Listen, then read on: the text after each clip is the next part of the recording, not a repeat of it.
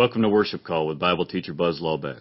Buzz is the pastor of Grace Chapel Bible Ministries located in Duncan, South Carolina. This ministry is dedicated to the verse by verse teaching of God's Word and discipleship programs aimed at strengthening the faith of God's people. Now here's today's message. This is the sixth day of the week in God's created order. Friday, November 17th, 2023rd year of our Lord. that we begin this morning with George Whitten of worthynews.com. And George writes this morning, let's see. Friends, feast with the Lord. First Chronicles 12:39 through 40.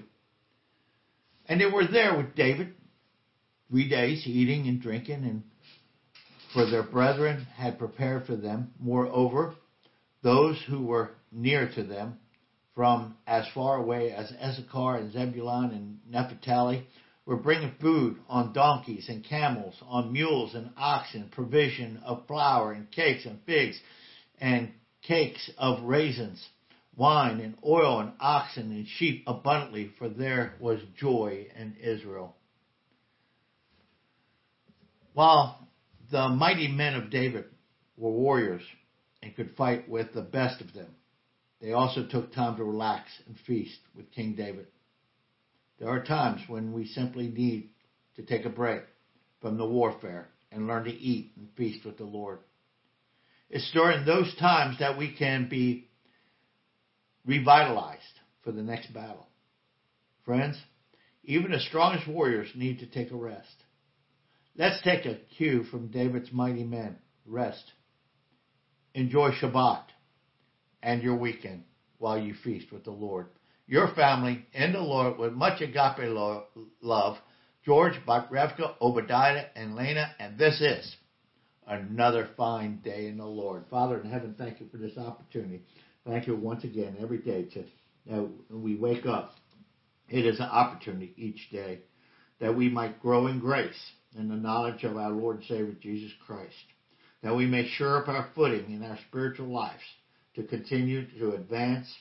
That certainly, Heavenly Father, we we're excited about your return. We're excited about being brought home, but we are also excited about we also have within our hearts uh, the preparation, our our spiritual life, that we would not want to be short of anything that uh, that um, a bride should be for a bridegroom.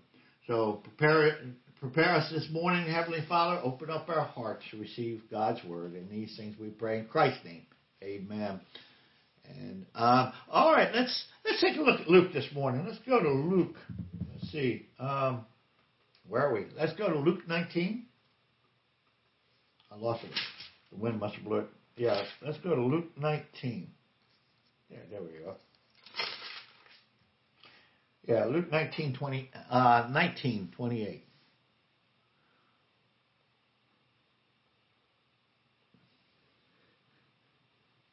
And we yesterday we read, or last we were together on um, Wednesday we we read the Matthew's account. Let's take a look at the um, the Luke's account this morning, and um, actually twenty eight. Okay, after he had said these things, he was going on ahead, going up to Jerusalem, when he approached Bethphage and Bethany, near the mount that is called Olive. He sent two of his disciples, saying, Go into the village ahead of you. There, as you enter, you will find a colt tied on which no one had yet set. Untie it and bring it here. If anyone asks of you, Why are you untying it? you shall say, The Lord has need of it. So those who were sent went away and found it just as he had told them. And they were untying the colt. Its owner said to them, Why are you untying the colt? And they said, The Lord has need of it. They brought it to Jesus and they threw their coats on the colt to put Jesus on it. Okay, as he was going, they were spreading their coats on the road. As soon as he was as soon as he was approaching near the descent of the Olives and Mounts, the whole crowd of disciples began to praise God and joyfully with a loud voice for all the miracles which he, which they had seen, shouting, Blessed is the King who comes in the name of the Lord. Peace in heaven and glory in the highest. Some of the, remember that this is Luke. That's the same thing that the angels were singing back in Luke 2.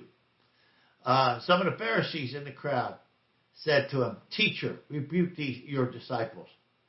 But Jesus answered, I tell you, if these became silent, the stones will cry out. When he approached Jerusalem, he saw the city and wept over it, saying, If you had known in this day, even you, the things which make for peace, but now they have been hidden from your eyes. For the days will come upon you when your enemies will throw up a barricade against you and surround you and hem you in on every side.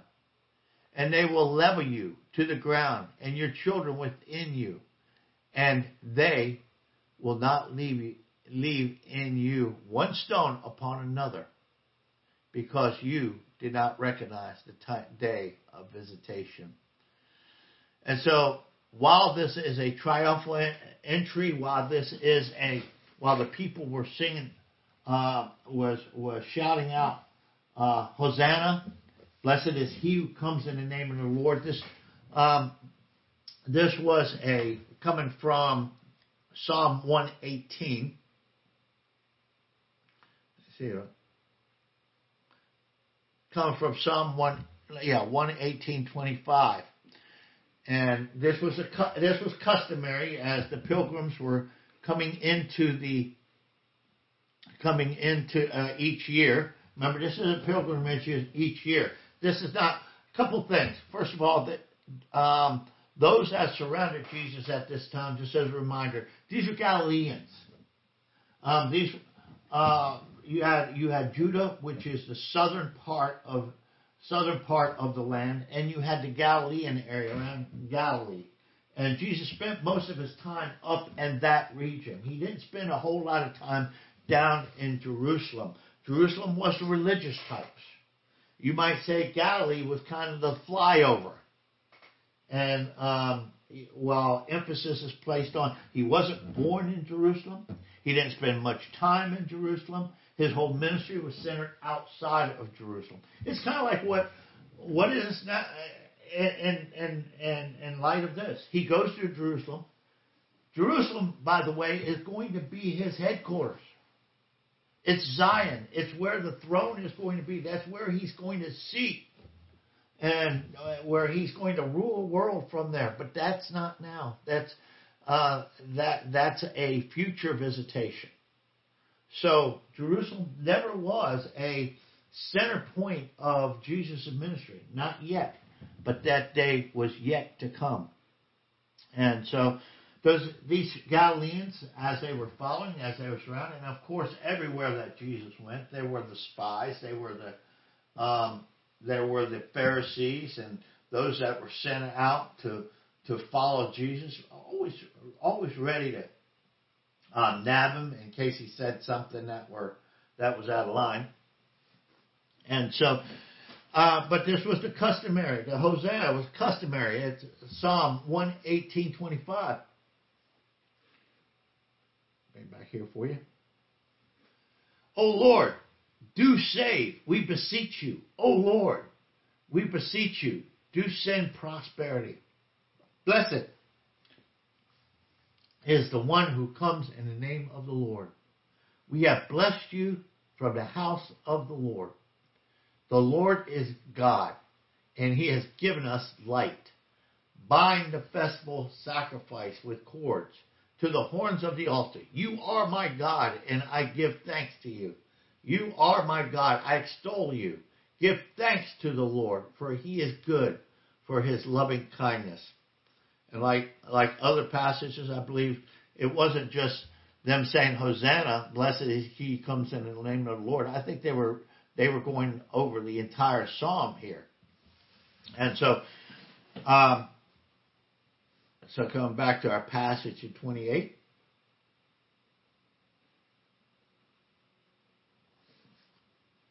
See what else we can glean from this. So, um, so after these things, he was going ahead of them to Jerusalem. When he approached Bethphage and Bethany, he at the call of the Mount of Olives, he sent the two disciples, saying, "Go into the village ahead of you, and there you'll find a colt tied.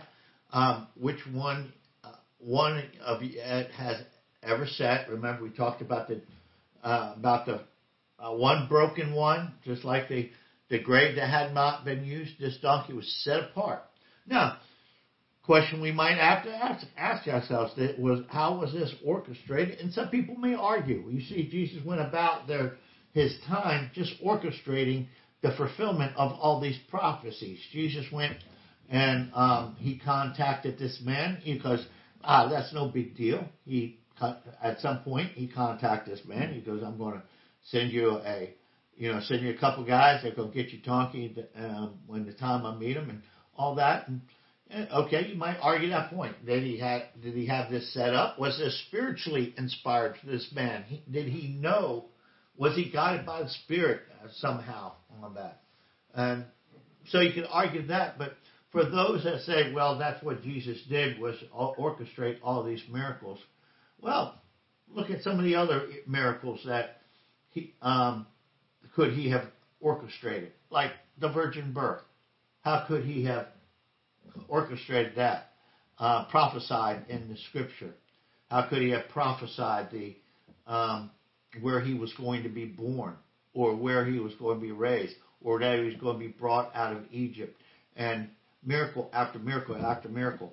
You know, I meet people who are skeptical of the Bible, and really, um, because you're got the gospel, and when you're talking with people, you have to bring them to Scripture, not what you think, and not what you've experienced, but but that you bring them to the authority of the Bible. They may ask you the question. They say, "Well, what?" When you're given the gospel, they may say, "Well, why do you believe that?" You know, what you know, how come your way is better than anybody else's way or your way to heaven and all? And you say, well, it's from the Bible. Then you're inevitably going to get this question how do you know the Bible's true? And, and they'll have their arguments against it, those that's never read it. But when you go into and you sit down, and there's so many stories of people, unbelievers, who um, who uh, for their part, had not read the Bible. They didn't believe the Bible. They didn't believe. Um, they didn't believe the, all these things, and then then they took a journalistic approach. They say, "Okay, I'm going to look at it. I'm going to read the Bible. I'm going to look at it. I'm going to look at these stories, like Lee Strobel. I'm going to look at the story, and then I'm going to look at these prophecies, you know, and they come to become believers. It took because they took the honest look at the truth and became convinced. Scripture says, "Come, reason." And so, um, so there were those things. Here's the point: there were those things that Jesus could have orchestrated that would fulfill the prophecy. We're talking about the prophecies, um, Zechariah nine nine, Zechariah nine nine, and um, but there were those things that Jesus couldn't possibly have been able to um, orchestrate and. Uh, so the Bible is fantastic. This fantastic book. All right. So if anyone asks you why you're untying it, um, Lord needs it. So um, those who were set went went away and found it just as He has told them, and they were untying the colt. Its owners said to them, "Why are you untying the colt?" And they said, "The Lord has need of it." They brought it to Jesus and they threw their coats on it, uh, on the colt, and put Jesus on. So they made it makeshift, makeshift um, saddle on this. And again, colt. Uh, this uh, colt is a non-threatening animal. It is a, um, and Jesus comes in. He didn't come in to judge the world. He came in to save the world. He didn't come in to take the temple by uh, by the sword.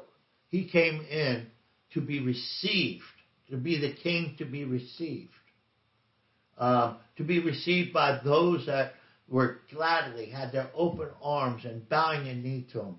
You see, and we still live in a time, we still live in this time where the Lord is saying, "Come." This Lord is still. Uh, there's arguments between um, predestination and, and free will. We live in a time where there's grace and we have been given volition where we, where we can still freely receive the Christ.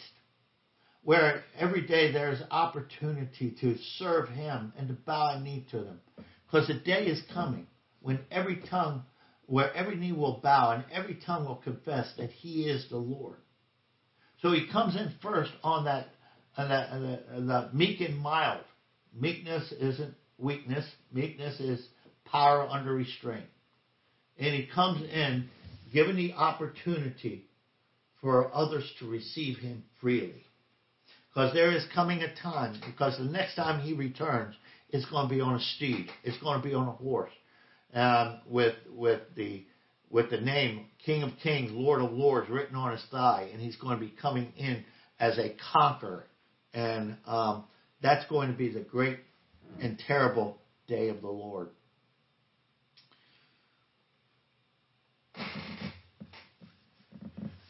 And they brought it to Jesus, and they threw the coats on the colt and put Jesus on it and he was going, um, and they were spreading their coats on the road. Uh, that was the way to receive the king. And as he was approaching near the descent of the Mount of Olives, whole crowds of disciples began to praise God joyfully with a loud voice for all the miracles which they had seen. Again, going back to Psalm 118, what we just read. Shouting, Blessed is the King who comes in the name of the Lord, peace in heaven and glory in the highest. Some of the Pharisees. Again, you got you got Pharisees in the crowd here. There's always like we always have poor among us. Well, there's always the religious types that's among us too. Some of the Pharisees in the crowd said to him, "Teacher, rebuke your disciples." You can see this. This this is funny. You know, I, this irks them. This irks them because they should be the center of the tension. They were what they were narcissists, uh, just like their father, the devil. Their father, the devil, are is not are narcissists. They want the attention. They want their receive. If they were, if you know, you know this has to be true. In this crowd, if those people were calling for them and lifting them up and and patting them on the backs and saying, Blessed is he who comes in the name of the Lord. You, you Pharisees are just, you are just all this and a bag of chips, and we love you and praise God for you.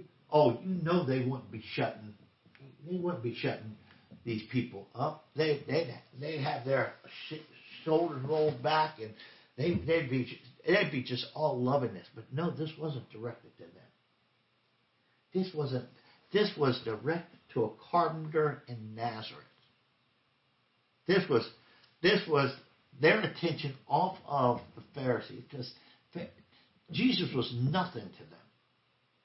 He was nothing but a, a but a, a a homeless person, uh, just a Galilean by that means, because he wasn't even from Jerusalem.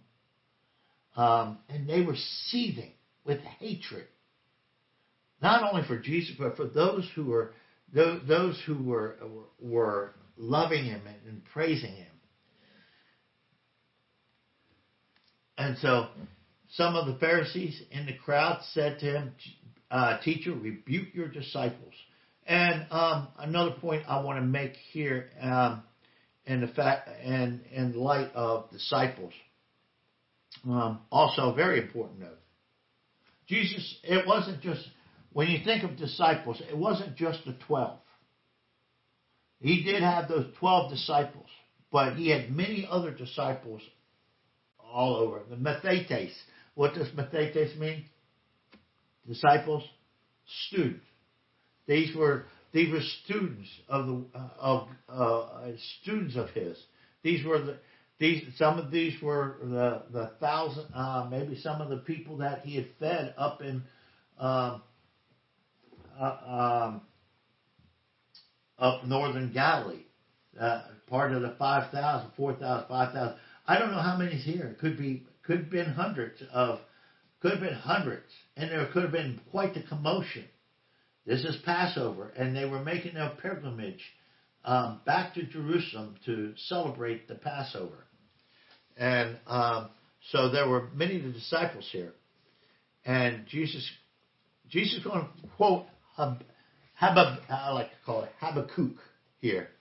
And he says, um, but Jesus answered, I tell you, if these become silent, talking about these, if these become, if, if these people become silent, the stones will cry, the stones will cry out.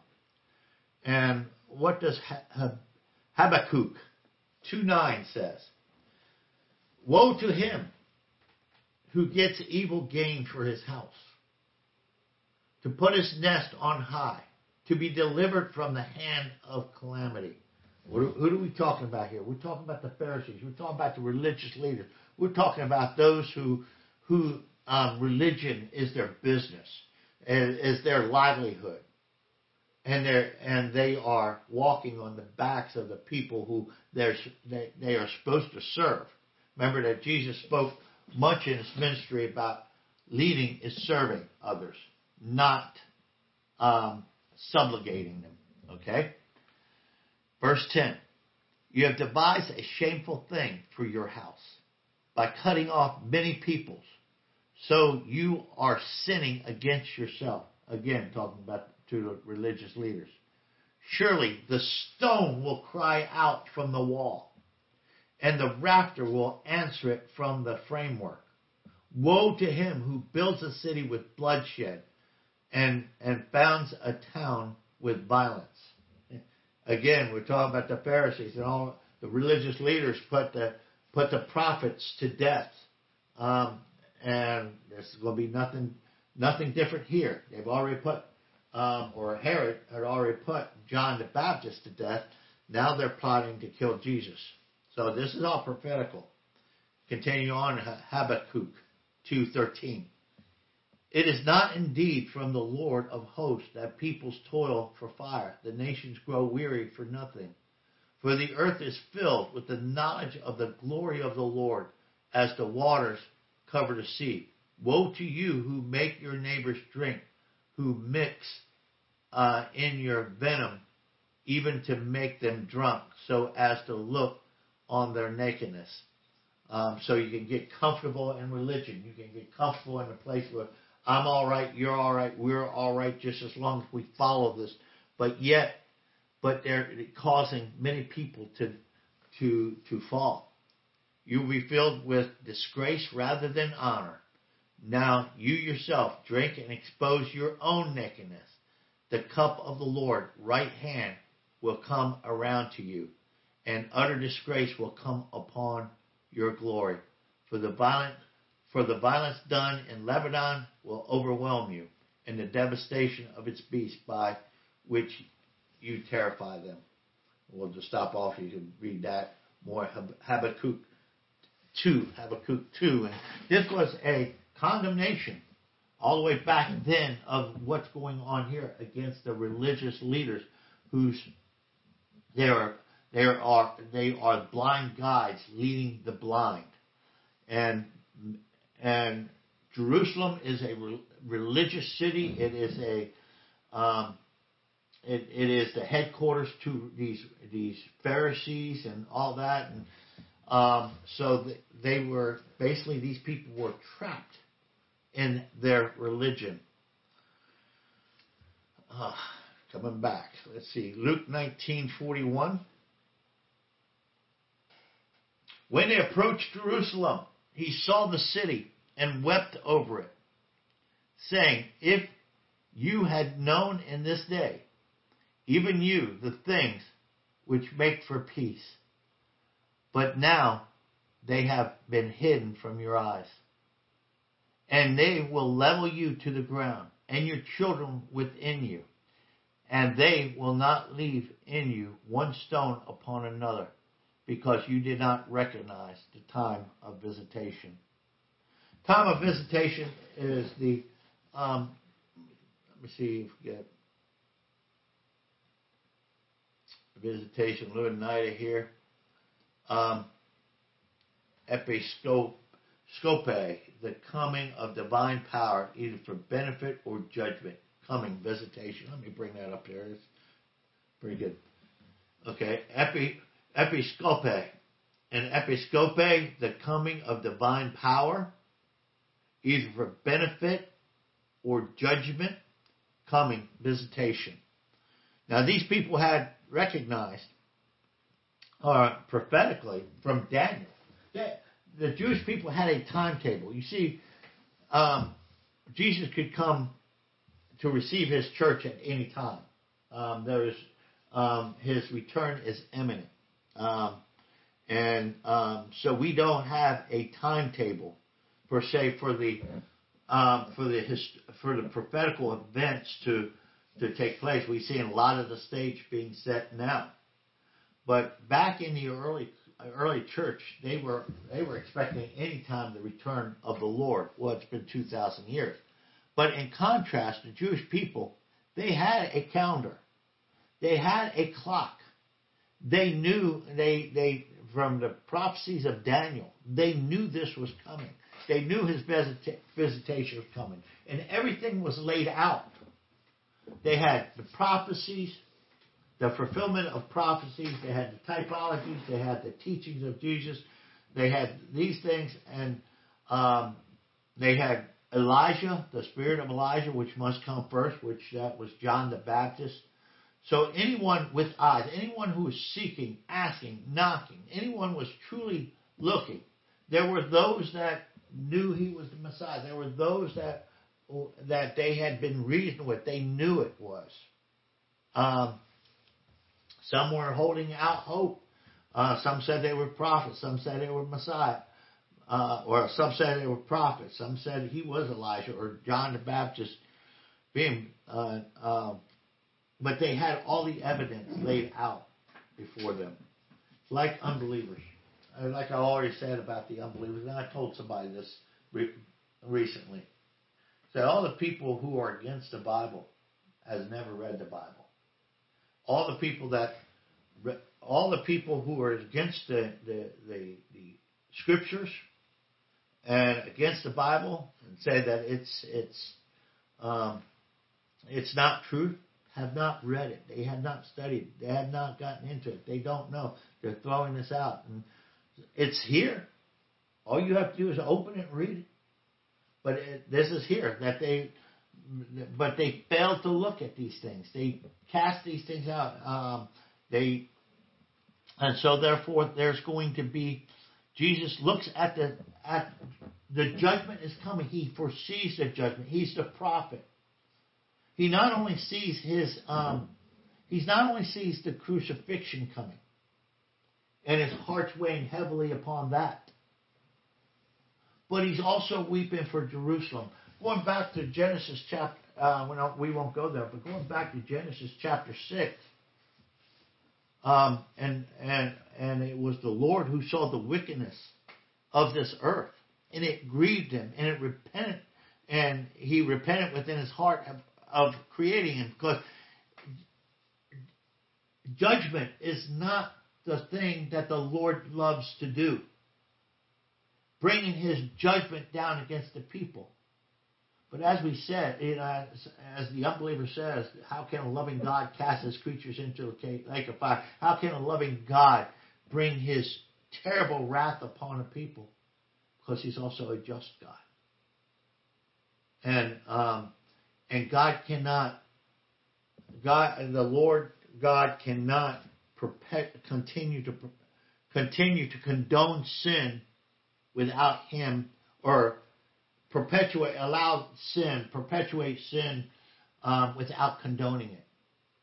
God can't condone sin. Judgment must come. And Jesus' heart is troubled because he knows what's going to happen to Jerusalem.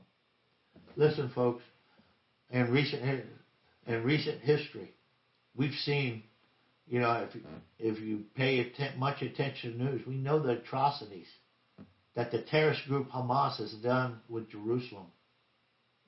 And they have killed babies just thoughtlessly and, and, and ruthlessly, tortured children, decapitated them, this, this um, oh my goodness. And it, it's been terrible. It's something that the news don't generally report, does it? But in AD 70, after Christ had been crucified, and, uh, uh, Christ was crucified around AD 30 to AD 33. Um, some people have it uh, pinpointed, okay, but it's around that time. But about 40 years later, AD 70, that the temple, um, that the temple is going to be surrounded, just just like we've we've just read in um, just read uh, in Luke that there's going to be a surrounding. They're going to surround that temple, and um, there's going to be a siege. And as bad as it is, as bad as we've seen it in recent history, and today in current events, it's going to be far worse. It's going to be far worse for these people in AD 70. They they are going to be eating their babies. They're uh, it, they're going to be starving, and they they are going to be eating their babies. And I I can't think of nothing worse than that. And the the they're they you are going to be leveled. You see, the people around them may not be seeing this, but Jesus is seeing this. He's seeing that great and terrible day. And even that, as bad as that is, Jesus is coming back again. And that's going to be much terrible. Uh, that's going to be more terrible more terrifying than this world has ever seen. And um, so this, and Jesus sees this, and He is, listen, He's love. For people that, and when we when we hear of people that we don't know going through things, we might say, okay, I'll pray for you. But those people who we love whose our heart is poured, our, our heart, you know, hearts are with them. Your children, your parents, your somebody that's close to you. Now, when they're going through things, now our hearts are grieved. Why? Because you love them. Jesus loves with a perfect love. He loves with a godly love. And when he sees this thing, these things coming upon them, Jerusalem that that AD 70 is going to be horrific. And it's going to be terrible. And Jesus wept. And um, over the things that no one else could see but him and God. So, um, let's see if we got it. So, if you had known the day, even you, the things which make for peace, and what would make for peace? The receiving of the Lord Jesus Christ. But now they have been hidden from your eyes. See, and um, so they they've now been blinded. The um, and the things that are about the things are going to take place are going to take place. The the wheels are rolling. Father in heaven, thank you for our opportunity of studying your word this morning. And we pray, Heavenly Father, that um, things that we've studied, let it be on our hearts. Let these things build the foundation within our hearts. These people had rejected their Messiah. Let us not do the same thing. Let us recognize his return. Let us already be saying in our own hearts, Blessed is he who comes in the name of the Lord, until we are either taken out or he does return. We pray these things in Christ's name. Amen. All right, it's another fine day in the Lord. Keep your armor on. Keep fighting good fight of faith. Uh, our studies start on the Lord's Day uh, on at 11 a.m. So if you're in the neighborhood, come by and uh, fellowship with us. So until until then, stay motivated, Lord. Keep your armor on. Keep fighting good fight of faith. Thank you for joining us. You can hear this message again, as well as previous lessons, and get notes by visiting us online at www.gchapel.org.